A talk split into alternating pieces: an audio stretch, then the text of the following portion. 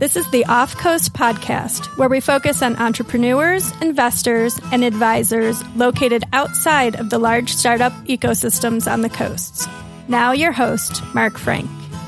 Welcome to the Off Coast Podcast. Thanks for having me. Yeah, we've got Brett Jurgens from Notion and really excited. This is the third episode we've done so far. So we're still learning, hopefully improving. And this should be a good one for listeners because really a different type of company, Notion being a company that actually makes something and uh, has a software to go around with it. So welcome to the Off Coast podcast. Thank you. And yeah, we are kind of trying to start two companies at the same time. So we have some unique, unique challenges on that front, but it's, uh, it's fun. It's fun to make a physical thing and to have a lot of, uh, a lot of data and other stuff on the software side happening alongside of it. It's, it's a cool combination. Definitely. So yeah. why don't you give a little introduction about what Notion is? Yeah. And then how you and Ryan started it and where, you know, just kind of the background story and the origin story.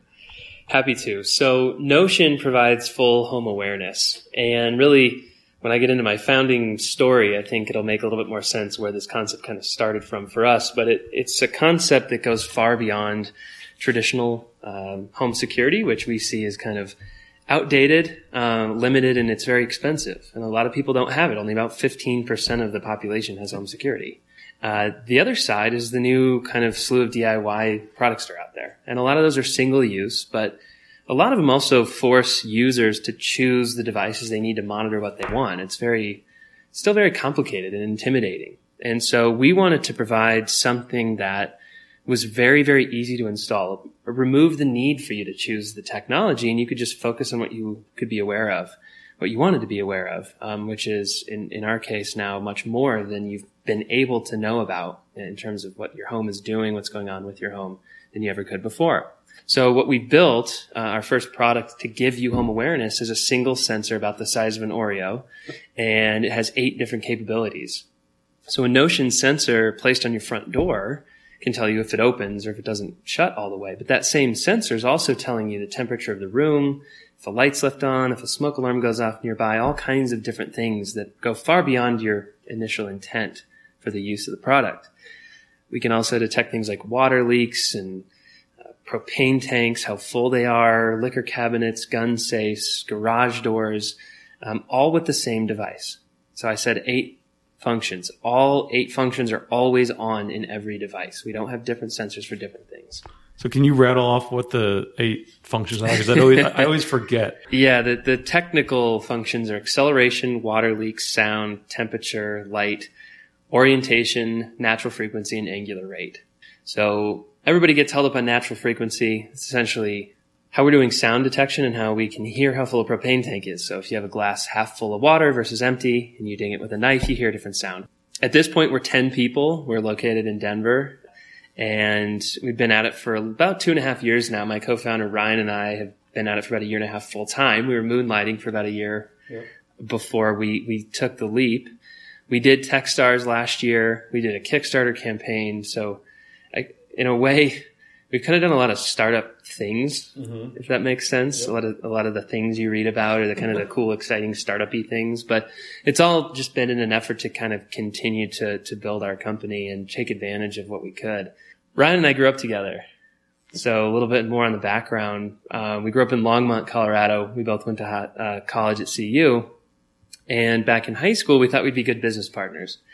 And um, we didn't really know what that would mean, but we've always shared ideas and talked about business and what we could start together. And he was a mechanical engineer, worked for Titleist and Callaway, knew a bunch about sensor technologies from his work at Titleist.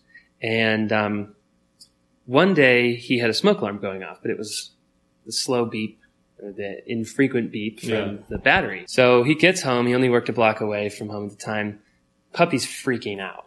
And he's like, well, hell, I would have just come home and fixed this had I known my smoke alarm was going off. Why didn't I know that? Why don't you know that?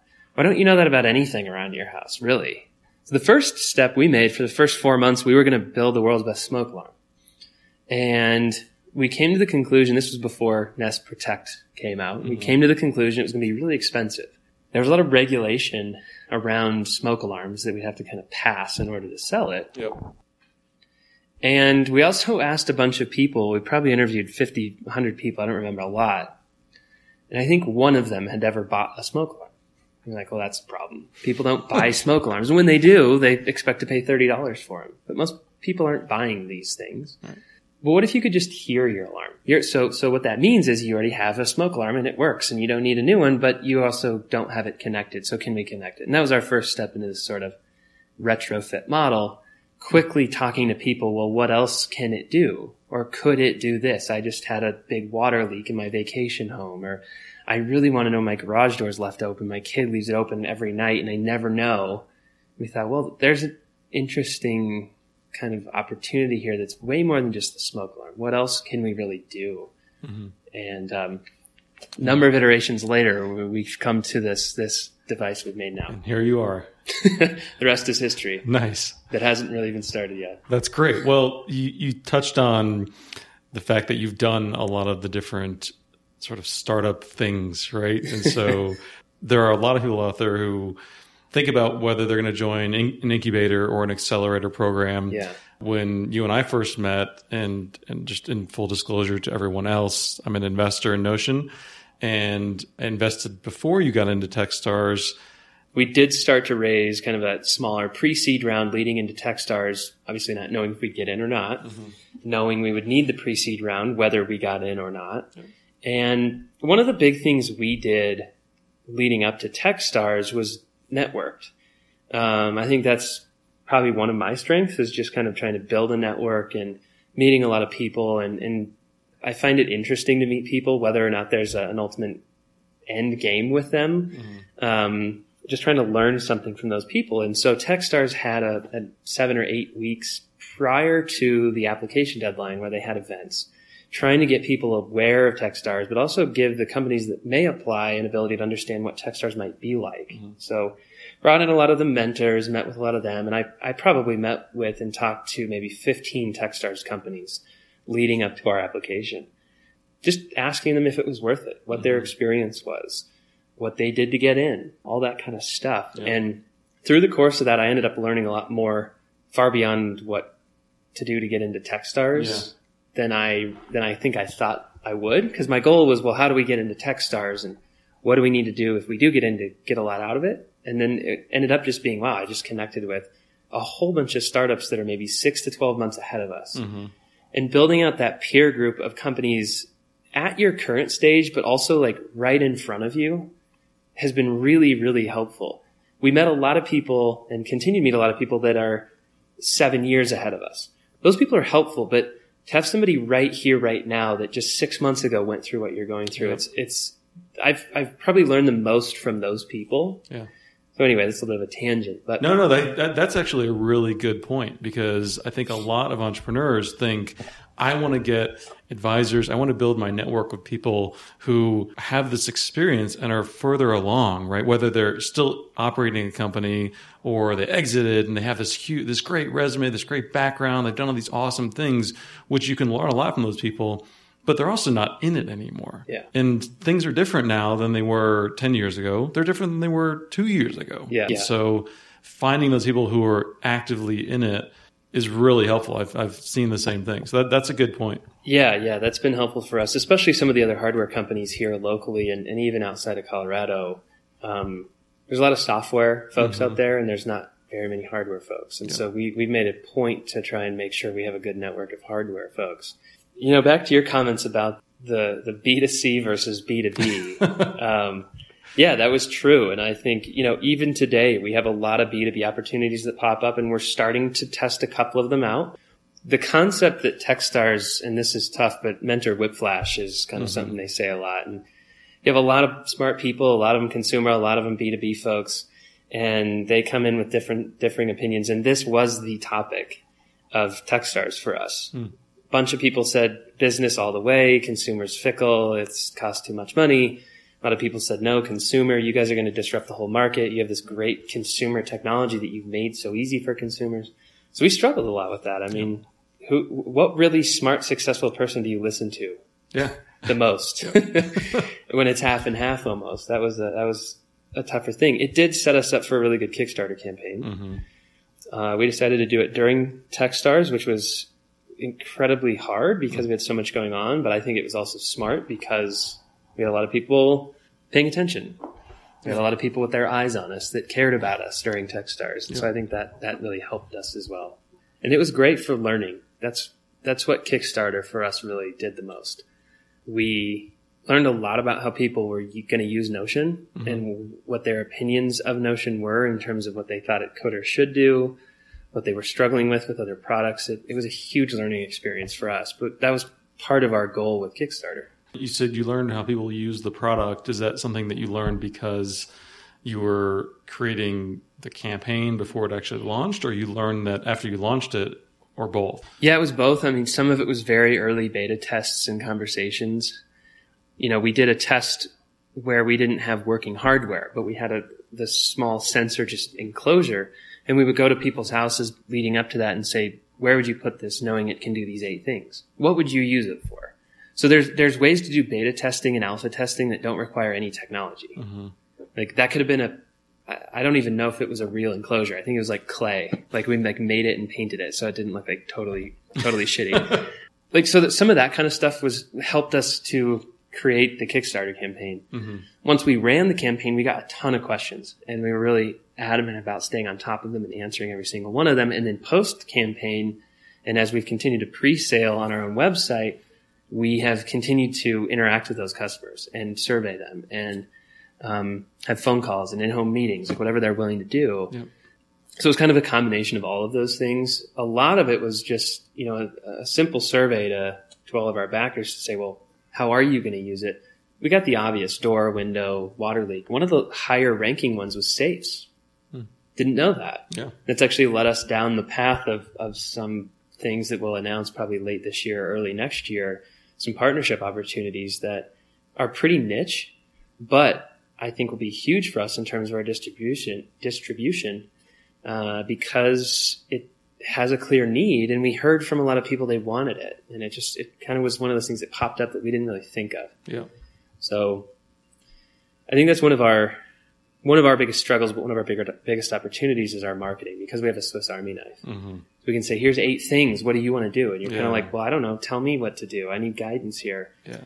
But marketing for niche use cases is our opportunity. Yep. We don't have one thing we do really well. We have a lot, so we can do gun safes. We can go after big property owners for just water leaks to start with. We can spearhead our way into some opportunities as well. So that's a challenge and an opportunity we faced on the marketing front. Yep. Well, that's great. So you, you did the Techstars program in Boulder in the summer of 2014. Yep. And then did a successful Kickstarter campaign. How much did you raise from Kickstarter? So we Pre-sales? did uh, 200, just shy of 282,000 uh, from close to 1,400 backers. Great. So almost 300,000 in pre-sales. That's a, that's got to be one of the more successful Kickstarter campaigns. I know that there's, you know, there are some out there that have just gone crazy. Right? There's the unicorns that are millions of millions dollars. of- Um, at the time, and I don't think in a year it's probably changed that much, uh, put us in the top quarter percent of all Mm-hmm. campaigns launched. Great. So it was really successful, and you know, it's it's great to have that as kind of a starting point. We didn't know how it would go. We did Yeah. a lot of stuff leading up to it to try and make it successful, though. So when you when you completed that, Yeah. you were still developing the hardware and the technology. I mean, you I think you still are now, and so there's a lot of challenges along with that. So maybe talk about what that process is like. And you know, I think a lot of people don't hear entrepreneurs talk about building hardware. it's cool and and it is it is harder i mean you know the the concept of starting two different companies is true i mean we have built a full mobile app we're doing ios and android versions of it we're starting to think more about what we would do for desktop kind of tools and that's a that's a whole software company and that's two kind of modes of a software company that's mm-hmm. desktop and mobile and kind of analytics versus alerting. And there's a lot going on with the user experience. The hardware piece, though, you know, my background is in a consumer from a I should say consumer products company where we did a ton of manufacturing of a new OTC drug line called Urgent RX, actually a Denver-based startup. Before that, I was doing finance. I'm a finance guy by training, I suppose. I was doing investment banking, and so for both me and Ryan, and, and I mentioned Ryan being at Callaway and Titleist, so consumer products, heavy manufacturing, and the really hard part about making consumer electronics is it's it's very much a linear process in a lot of ways. There's a lot of talk about agile for software. It's really hard, if not impossible, to, to fully do agile on, on hardware. Mm-hmm. We have to build the whole thing and have all the functions running just to be able to test it. We can't have half the functionality to say, yes, our battery life is two years. We need all eight things running to say that. So an early issue we had was over the air firmware updates. We have the ability to update our hardware, the firmware on our hardware over the air. Mm-hmm. So we did a bunch of work to program all of that, to do communication through the whole system. And the first time all estimates said oh, it'll be fine. The first time we ran it, our battery died in about 20 minutes, and we're supposed to have a two year battery life. And we're like, oh, well, that didn't work. But we had to build the whole sensor and design the board and have it made and put all those sensors on it and turn them all on at once and have them working well just to know that. Mm-hmm. And then we had to go back and, and rework all the, the uh, over the air stuff. You don't have to do that with software. Right. You can work on step 10 before you get step 3 done a lot of the times. And, and with hardware, it's linear. So that's just been really hard for us. And we struggle with this today. And I think we probably will struggle with it for a long time, making sure the software and the hardware move in parallel and that one isn't blocking the other. That's a, it's a really tough balance. Yeah. So Well, and it, it requires, like you said, it's almost two companies. So you, you require more people on the team because you require people who know how to build hardware Right. and design and mechanical engineers and all that sort of stuff. And then you, in packaging, and then you have people on the software side. So that leads into you've raised uh, around around the TechStars time. Yeah. You raised another round this past spring, Mhm. and so and I think you're you're probably going to be going out to the market to raise a Series A sometime in the next you know six to eighteen months, I imagine. Yeah. So maybe shifting a little bit and talking about some of those challenges and what was good. I think there were probably some challenges. Like I can imagine, you haven't told me this, but I can imagine there were probably challenges because you are a hardware company and some people probably go, I just don't even know what you're talking about. I can't help you. Yeah. And then there's other challenges, you know, not being in a place where A, there's a lot of manufacturing in the Denver area, and B, there's obviously just uh, not as many investors as Right, right. We raised a pre-seed round of 500,000 leading into Techstars one and a half million in March. There was some pushback on the fact that we were hardware. There were people that just said, man, that's a, a more expensive business model in some ways and, you know, not comfortable with it. We tried really hard to make sure we didn't meet those people in the first place, you know, so, but there is a good amount of that starting to, to happen in Colorado, that being hardware, IoT, that kind of stuff. And there's a lot more comfort around our market right now because of things like the, the Nest acquisition by Google. Yeah. When Nest gets acquired for $3.2 billion and they're hardware and they don't have recurring revenue, mm-hmm. at least not on the consumer side. Now they're doing a lot with utilities and other stuff that was probably a big reason, but that starts to make people think, okay, costs have come down low enough. There are people out there that can put these things together. Why were they successful? It was because of software and the user experience. Now, yes, they built a, a very good looking new cool piece of hardware, mm-hmm. but I think it started to open up a lot of investors' eyes who traditionally were not in this space and they see so much opportunity that people are kind of getting over it, I think, to a certain degree. Yeah. Not everybody's comfortable with it. The other thing that we were given some advice early on to in our seed round, in that one and a half million dollar round, is actually look for money from the coast. And here's here's why. A couple of reasons. One, we did Techstars in Colorado. Galvanizes an investor in us as well. Our Colorado network is really, really strong. Mm-hmm. If all we did is raise more money from the people we already know, they would be able to introduce us to essentially the people we already know. Yeah. Our network would have been just Colorado. And for where we want to take this company, it needs to be so much bigger than that. And so that was a big reason, just expanding your network. And we did that.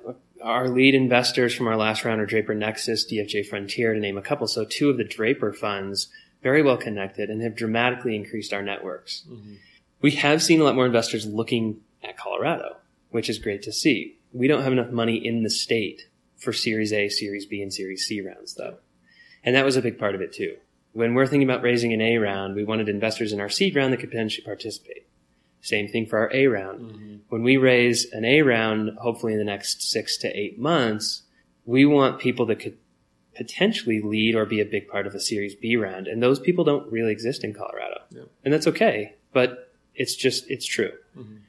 And then when we think about really big partners, when we think about potential acquirers down the road, if, if that ever, you know, becomes an ultimate, uh, an ultimate circumstance for us, there are very few of those in Colorado. Mhm. And again, that's okay. There's so many advantages to be here too. But I think that was sound advice, and I think you've seen some Colorado companies who didn't do that early on have trouble, uh, have a harder time raising some of those A and B rounds, Yep. especially in the hardware space. Good. So let's go back to maybe the operational side of things and know, talk about what it's been like to build this company from people who, you know, maybe from networks that don't have a lot of IoT experience and where are some of those, you know, where do you find talent and where do you, where do you get good people to, to join Notion? Yeah. Our first hire was really lucky. A former uh, VP of Ops at Urgent RX that I worked with, so not in the tech space, 10 years earlier, had worked with who is now our head of hardware. When he found out what I was doing, why I was going to leave UrgentRx, he said, You got to talk to this guy. He's the best hardware firmware guy in the business. And um, he'd done it for 25 years, and he just so happened to be looking for his next thing and loved what we were doing. He was our first hire. So some of it is networking, always. I mean, you- you're kind of you're kind of always you know kind of always selling. Yeah. Uh, you're kind of always closing. You're kind of always hiring. Yeah. And so I've You're always continued. fundraising. You're always hiring. Always you're always fundraising. selling. Yep, exactly. And I think again that's why I like to just network with without real goals in mind. Not necessarily every time, but mm-hmm. just you know meeting with a lot of people that eventually you may work with. I think those are where a lot of our hires have come from. There's also starting to be a little bit more a middle tier of companies in Colorado with 30, 40, 50 million in revenue. Starting to become 80 to 100 employees, maybe 150 employees. And you're naturally going to have some people that want to be in smaller companies uh, when those companies reach those stages.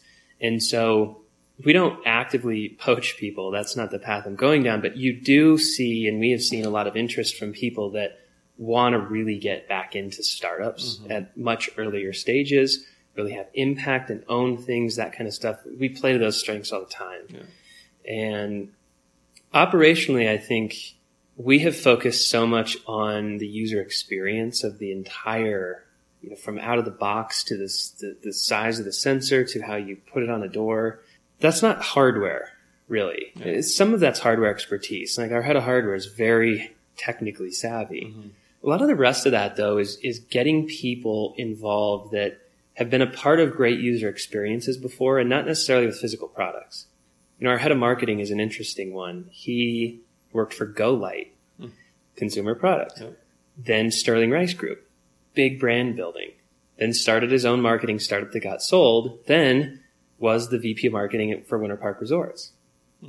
So brand building, consumer products, but along the way, great user experiences with those brands and really kind of bringing a feel for what that looks like, but also how they accomplished it. Not just he knows what our user experience is. In fact, he knows he doesn't know it quite yet. But the kind of that ingrained into all those things that he did, I think represents the fact that he knew really nothing about consumer electronics, didn't have a background in it, but Yeah. that wasn't the focus of the hire. So I think, I think we've learned a lot about who we want to hire and why. And it's not always people that have expertise in what we're doing now. A lot of the times the best hires we've had are people that, that frankly don't. Yeah. And, and almost intentionally we will go after people that don't because we need a new and different and fresh perspective. I, I hear that from at least 50%, if not more, of the entrepreneurs within successful companies that I talk to.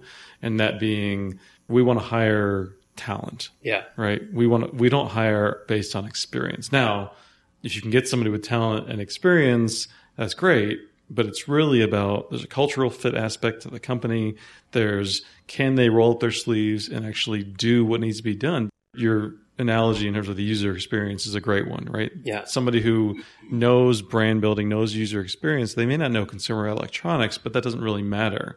What you really want to do is be able to learn and build that experience and build that brand within within the new company. Yeah. So, what's one of the most challenging things you've had to do over the last year, you know, 12 to 18 months. Delaying our launch. That's the other thing with Kickstarter, right? 75% of hardware Kickstarter projects are delayed and we were like, mm-hmm. oh, we're going to not fall into that trap. We're not going to do that. And here's why. And we promised to deliver at the end of July from Kickstarter.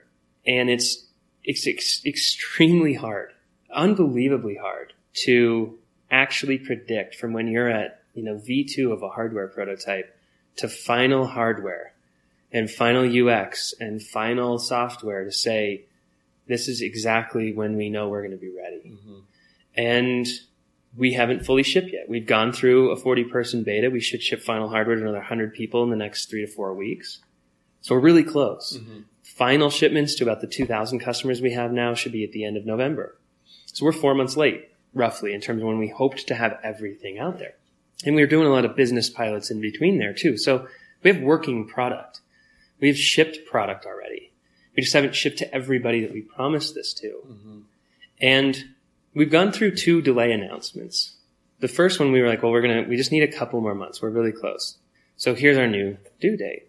We had some issues come up with the plastics. Of all the technical things we're doing, the tool for the plastics, our enclosures, wasn't working right. We didn't think that that was ever going to be an issue, mm-hmm. but it was. So we had to delay again. This time around, and I wish we would have done this, I wish we would have done this with Kickstarter folks from day one, but we put together a roadmap page that now outlines everything we have to do, the 10 kind of top 10 things mm-hmm. with specific level of effort estimates in terms of man hours, how much we've done, how much we have left, and what that ultimately means for an ultimate delivery kind of fully done date for what we're doing. And we, we've just started to become extremely transparent. And I wish we would have been even more transparent early on because the Kickstarter community and the pre-sale community are really, really forgiving. Yeah. I've backed a number of Kickstarter projects and I don't like when they're late, but I also don't care yeah. in a way. Like I know that they are just killing themselves trying to make this happen. Yeah. Well, you know from experience too. And I know from experience, which is a big deal for that reaction. But we've gotten, I bet we got 50 emails the day we launched that page. It was like, this is incredible. Like, thank you for just letting us know what's happening. Yeah. We as a startup have the ability to do something big companies are never comfortable doing. Mm-hmm. They will never release their launch timelines to the public. It's just been an empowering thing. And it's been empowering for the team because the team was let down for those first couple of months. It was, mm-hmm. you know, it sucks. Like we didn't do what we were going to do. We didn't deliver on a promise. This has really empowered us to make decisions in a better way. It's empowered us to revise and better understand what our MVP looks like, you know, what we're going to launch with and why and when. And I think what our plan is, is now to continue with this. So when we say we're going to add function to Notion, well, here's our timeline for all the things we plan on doing. I think we want to continue that and make our customers more involved in that conversation. And so that, that's been really, really hard. And I think harder internally mm-hmm. because it's not like we get external pressure really. Right that's easily been the hardest thing I think we've yeah. done. It's just been such a group effort. And it's been like really low and then really high when we message it well and are yeah. transparent and are working together. And I think it's been one of those kind of cultural things. Like that is culture. We can have beer in the fridge and a ping pong table all day long, which mm-hmm. we do. But that doesn't make culture. Like those really shitty times and then yeah. like kind of getting past them and being good again and then like launching. That's what's going to be the base for our culture. Like five years from now, I'm going to point back to this and yep. say like this is why our culture is what it is. Yep. Well, so, I think it really it really lends itself to there's a culture of transparency. Yeah. Right. And it's and I would imagine uh, you know you haven't told me this, but I would imagine that the fact that you're ultra transparent to your customers about the process and what's going on, why there might be delays, and what where you are in that process probably trickles down into most things that the company does. I would imagine that there's a pretty transparent understanding with all the employees, knowing what's going on financially with the company and with your investors. I know that you're very transparent, and I think that that's something that's really appreciated. But yeah. the real point is that the culture comes from doing it in every sense. You're not saying I'm going to be transparent here, but then completely opaque here. Right. And I think the other piece to that too is it's not just about, you know, Ryan and I's employees trusting the two of us. It's about the whole group trusting each other. If I'm going to be this transparent about, say, fundraising or finance, then our head of hardware is hopefully going to return the favor. And if this has already happened, but where he'll bring things up sooner, where he won't be afraid to say, this isn't working and here's why, or I messed this up mm-hmm. and here's how I'm going to fix it and here's how long it's going to take. Yeah. That just makes the whole company run better. Yeah. And it just, it's more fun. Like I just trust the people that I work with 110%. And that's just where it comes from. Yeah. Um, you'd have to interview them if they actually trust me or not. I have no idea. I hope that they do, but it's, it's just the way that I've always kind of been. It's kind of the way I am personally with my friends and it's kind of how we wanted to run Notion and Yeah.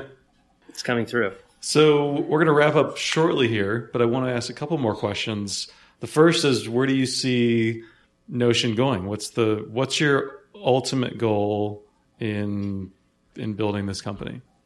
That's always a that's always a good question. So, um, you know, I, I always kind of like to answer this with a bit of a, a cultural caveat, and I'll explain myself. You know, I think where our industry is, the product that we're building, I do think that if we are successful in executing, we'll we'll be a great acquisition target. I think we'll have a lot of consumers. I think we'll have an application in your pocket.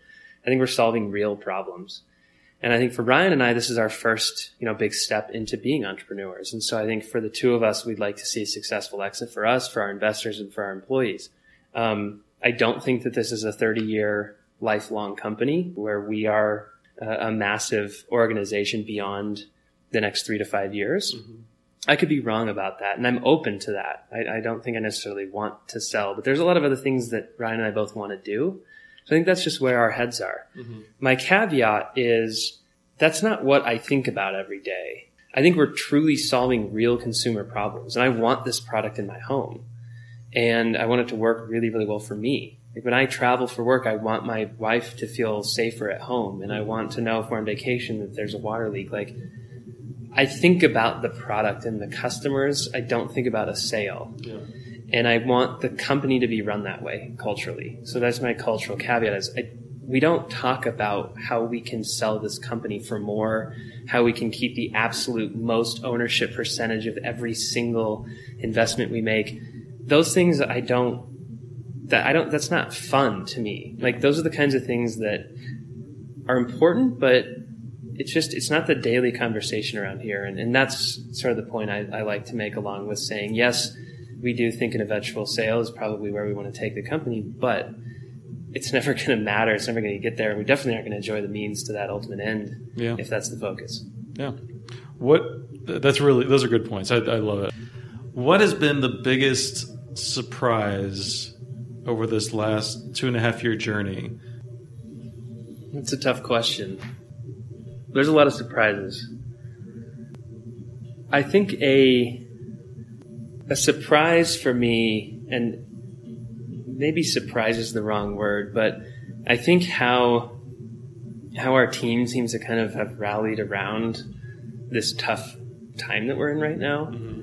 and then also how i would say our investors and other advisors have kind of done the same you're always so afraid. I mean, afraid of failure, I guess, is maybe the easiest way to put that. But I'm always really afraid that our employees are unhappy or that they aren't fulfilled or they don't feel valued. And so I try my best to meet with them a lot, to talk to them a lot, try to keep a pulse on things. And in a way, you know, with investment banking as my start, I, I don't necessarily have the best cultural history I think I have maybe some examples of, of what I don't want. I don't have as many examples of what I really, really do ultimately want, at least kind of want people to feel on a daily basis. I've been in experiences where I, I don't feel that excitement and that ownership and that passion on a daily basis, and I've hated that. And so our first sort of speed bump as a company, I think was a test of, of that. And I was really surprised and happy that people came together. We didn't have three people quit. They're like, oh, we're screwed, we're done. You know, we don't care. It wasn't that at all. It was very much the opposite. So that was a really pleasant surprise. Obviously, hope we can kind of keep that going. But I think that was something that I just, I worry a lot about. And I, I liked the pleasant surprise that it actually kind of came to fruition that we all did sort of come together as a team Yeah. um, to try to, to try to get past that tough time. So I think that's kind of the thing that comes to mind amongst a lot of other surprises. But Yeah, I'm sure. Well, that, Yeah. that's good. Good surprises are are nice Yeah. to hear because Yeah. usually you hear about the the not so good surprises. But that's that's Yeah. a really well put sentiment around not having any idea how the team and investors are going to respond in a real time of struggle. And Yeah. so it's good. To, and we'll have more. And you know, to have the confidence that not that that won't matter. Every hard time is going to matter a lot, but just to go into it and say, you know, almost not be worried. We'll get through this. Well, we're going to wrap up, but I want to give you a couple minutes to let's plug Notion. So where, where can we where can I find the sensors? Give me the, the 30 second sales pitch here so people can go out and, and check this out. It's a really, really cool product. Yes, Notion, uh, getnotion.com is our website. We're pre-selling right now. We have some uh, pre-sale prices. So for only 199 bucks, you get three sensors and a bridge. No required monthly fee. Uh, we will have a cellular version of that bridge in about four months, and that will have a small monthly fee. But upfront, no no monthly fee required. So really inexpensive when you think about the comparison to home security with all the added function.